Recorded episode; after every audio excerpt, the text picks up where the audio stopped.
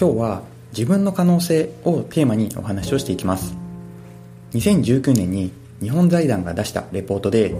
日本、アメリカ、イギリス、中国といった主要な9カ国の18歳の意識調査結果というものがあります。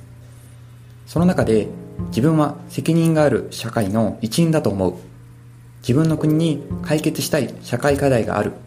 このような問いに対して「はい」と答えた人の割合が9カ国中で日本は全て最下位でした。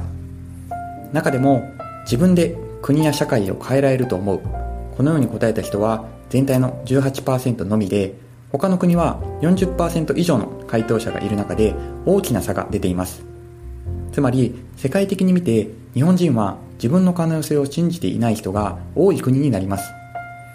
これは18歳の調査ですが聞いているあなたはどうでしょうか？社会に対して何かインパクトを残せるこのように感じているでしょうか？もしかすると大人の方がそのように考える人は少ないかもしれません。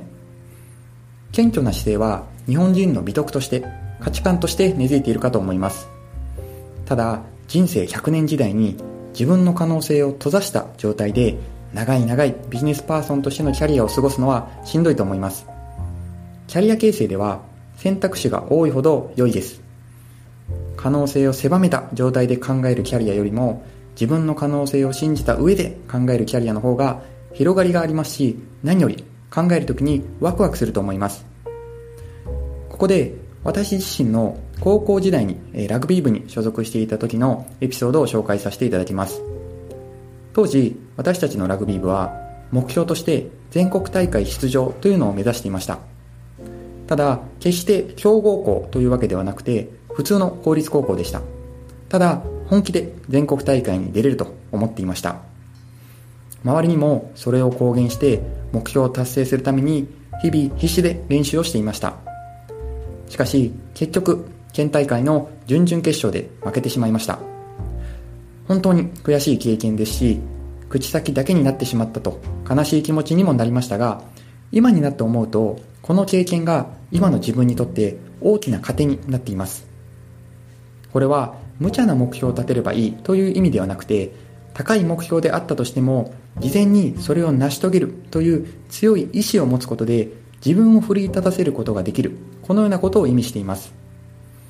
おそらく全国という目標を掲げていなければ個人として頑張りきれなかったと思いますしチームとしても準々決勝までたどり着かなかったかもしれません。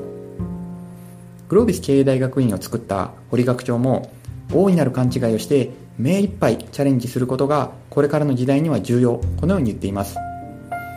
ただそんな急に自分の可能性を信じろと言われても難しい側面もあると思います。私も正直高校1年生の時は本当に全国に行けるのかなと半信半疑に思いながら練習をしていました。ただ日々練習を重ねて少しずつ結果が出るようになって徐々に本気で全国に行くんだ。このような強い思いが湧いてきました。自分の可能性を信じるというのは小さな行動を積み上げながらしがらみを取り除くことで志を醸成する営みなんだと思います。グロービス経営大学院の中で自分の志を考えるクラスがあります。自分が何かを成し遂げたいけどどうしても動けない。このように感じた時の制約をしがらみとこだわりこの2つに分けて考える。こんなワークをしました。年収はいくら欲しいとか住む場所は〇〇でないといけないとか今の会社を辞めるわけにはいかない。こんないろんな制約がそれぞれあると思います。このような制約に一つ一つと向き合ってこれはしがらみだから取り除いてもいいかなとかここは大事にしたい考えだから残したい。こんな風に整理をしていくと意外と自分は制約はそんなになくて身軽な状態である。このように気づくことがあります。私はこの営みを通して東京で働く必要があると、もともと思っていましたがリモートワークが当たり前になったので場所にこだわれる必要はないなとこのように気づきました。そして家族という基盤が重要であることを再認識して上司に相談をして妻のサポートがしやすい地元関西に移動をしたりしました。今日は自分の可能性をテーマにお話をしてみました。意外と自分でも気づかない間にしがらみにがんじがらみになっていることがあります。まずは自分の制約条件と向き合った上で可能性を考えてみてください。ワクワクする一歩を踏み出せることを願っています。今日の放送はここまでとします。また明日の放送もお楽しみに。